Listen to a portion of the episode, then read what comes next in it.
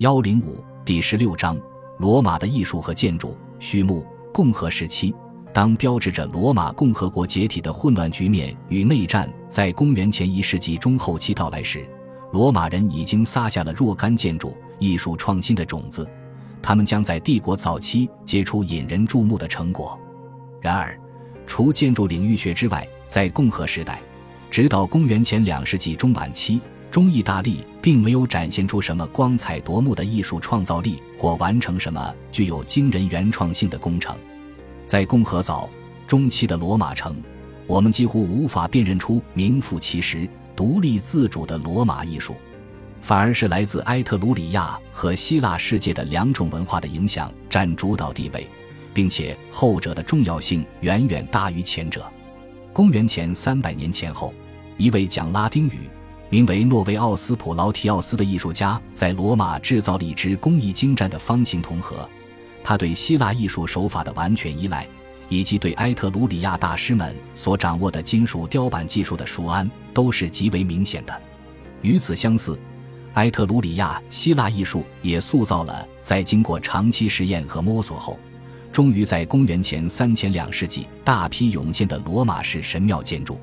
对建筑正面的特别重视和高处平台的使用，是正是希腊神庙所不具备的两个特征。它们来自埃特鲁里亚建筑，但装饰细节，如用来装饰内殿侧面与后壁的啮合形支柱或半露柱，以及建筑单元的安排次序，却几乎无一例外地是对希腊艺术的衍生和借鉴。此种类型现存的一个较好样本是公元前两世纪建于罗马台伯河畔的命运女神庙。到这所神庙建成之时，希腊元素对首都艺术生活的影响已是无孔不入。公元前六世纪，它开始左右埃特鲁里亚艺术的发展，从而对意大利产生了影响。我们从零散的文字材料中得知，自公元前五世纪起，一些希腊艺术家便在罗马居住和工作。但只是到了公元前三世纪，当政治扩张促使罗马开始同南意大利和西西里的希腊诸城邦发生直接联系时，希腊文化的涓涓细流才演变为奔流不息的江河而涌入罗马，并在公元前两世纪，希腊和小亚细亚相继被并入罗马版图的时代，成为滔天巨浪。希腊艺术家们向西方移民的数量不断增加，以迎合一批新兴的。为数众多的和富有的主顾们的需求。此外，收藏希腊原作来装点城镇和乡村住宅的时尚也演化为一种狂热，并引发了将大批艺术名作从其故国掠夺至意大利的狂潮。当原作不可复得的时候，人们便制作仿制品。由于勾缝技术的不断改进，仿制品也越来越忠实于原作的面貌。大型手工作坊也已在雅典。罗马和其他地方建造起来，以便应对这种大量需求。该潮流一直维持到帝国时期。当然，也有人订购一些新型艺术品，并且帕西特利斯派还在按照新空间布局仿制古典雕像方面小有成就。但总的来说，这一时期的自立式雕像几乎没有什么创新可言。胸像的情况却完全两样。早在公元前一世纪。为数众多、引人注目的大理石胸像的早期样本业已出现。这些作品以惊人的写实风格表现了其主人的形象：双层下巴、皱纹、游子等。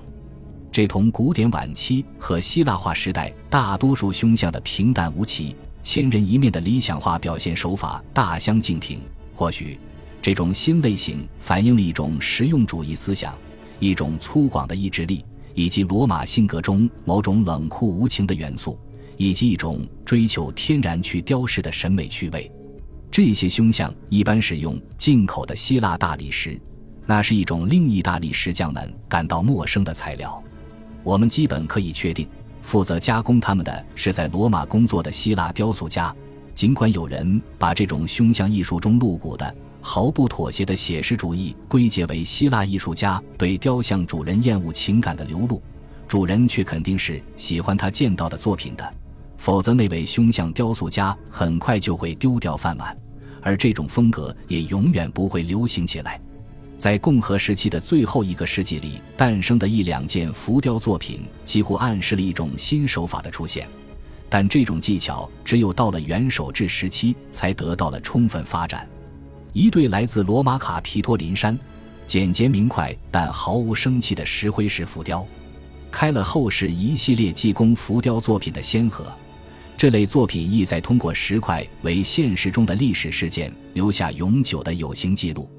大约同时期的一幅大理石浮雕，反映了一位希腊雕塑家在为一个罗马主顾工作的时候缺乏自信。浮雕的三面按照希腊化传统描绘了生动活泼的海上场景，其雕刻手法充满自信。第四面却表现了用猪、羊、牛进行祭祀的，在此前的艺术作品中很少出现的场面。艺术家描写的可能是征兵普查时的景象。相当别扭的人物位置安排和动物、人与道具之间的比例失衡，表明这位艺术家对他所表现的主题并不熟悉。同样，从公元前一世纪起，壁画艺术也走上了一条别具一格、大胆求新的道路，这也是罗马主顾和希腊艺术家成功合作所带来的。直到公元前一百年左右，罗马私人住宅的墙壁装饰仍然相当单调地模仿大理石浮雕的构图。有时只是简单的画到墙上去，有时则在灰泥模具里作画。这种风格被一种雄心勃勃的墙壁装饰方式所取代，后者借助位于不同平面上的一系列建筑单元和布景，使欣赏者在审视一连串逐渐退后的建筑装饰时产生空间上的幻觉。毫无疑问，这种繁复风格的某些特征来自希腊化时代剧场里的舞台布景。其证据便是从后者中借用的中门、不完整的山形墙、环形楼阁，特别是演戏所用的面具。事实上，庞贝附近博斯科雷阿莱别墅中一个房间里的壁画，完全符合维特鲁维乌斯对希腊剧场悲剧、喜剧和讽刺剧布景的描绘。这种绘画风格的原创性主要并不体现在绘画主题上，而更多的是对大批现有主题进行各种组合。从而创作出新的变体，并且至少就我们现有的知识来看，将这种艳丽张扬的建筑装饰布置在隐秘的私人住宅里的观念也是全新的。部分宏伟的大型人像组画或许在很大程度上借鉴了现已遗失的希腊画作，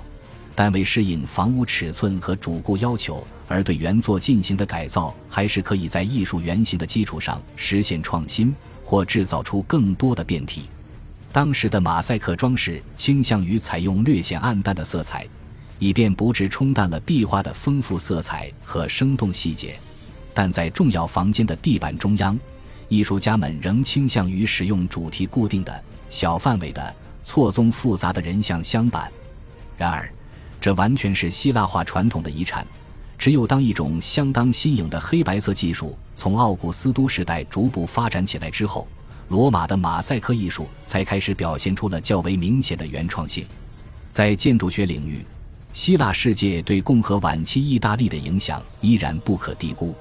城镇街道呈直角交叉的方格形规则布局，先被埃特鲁里亚人，后被罗马人采用，以建设他们的新城。他只对希腊人正交式城镇布局遗产进行了微调。此外，于公元前两世纪期间引入罗马住宅里的花园列柱走廊，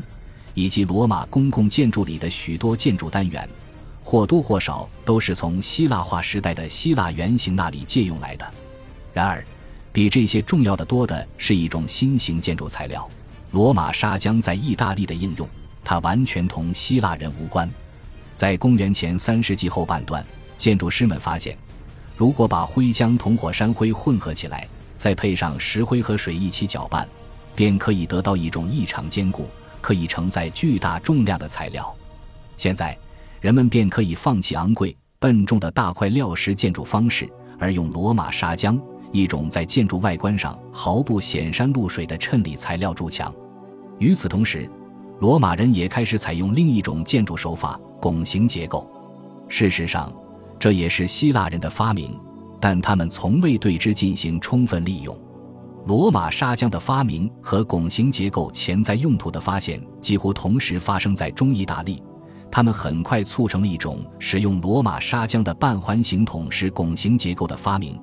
这是一种完全不借助传统的梁木结构屋顶构造内部空间的革命性技术。我们在公元前193年罗马的巨型仓库埃米利亚门廊中看到，当时的人们掌握了将一系列筒式拱形和相互咬合的拱形空间结合起来的成熟技术。到了公元前两世纪后期。正是罗马砂浆使得现存罗马共和时期建筑群中最为精美的帕勒斯特里纳命运女神圣所的出现成为可能。在这里，建筑师利用筒式拱形，在崎岖的山坡上构建了一系列整齐的平台和挡土墙。尽管跟埃米利亚柱廊相反，使用罗马砂浆的结构多半隐藏在当时流行的希腊风格列柱之后。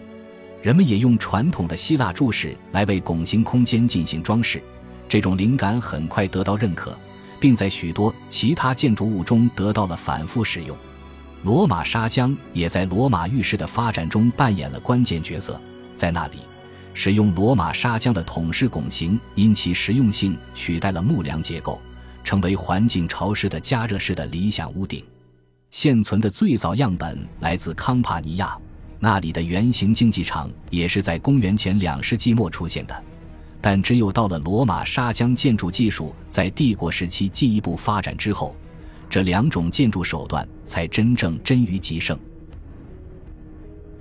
恭喜你又听完三集，欢迎点赞、留言、关注主播，主页有更多精彩内容。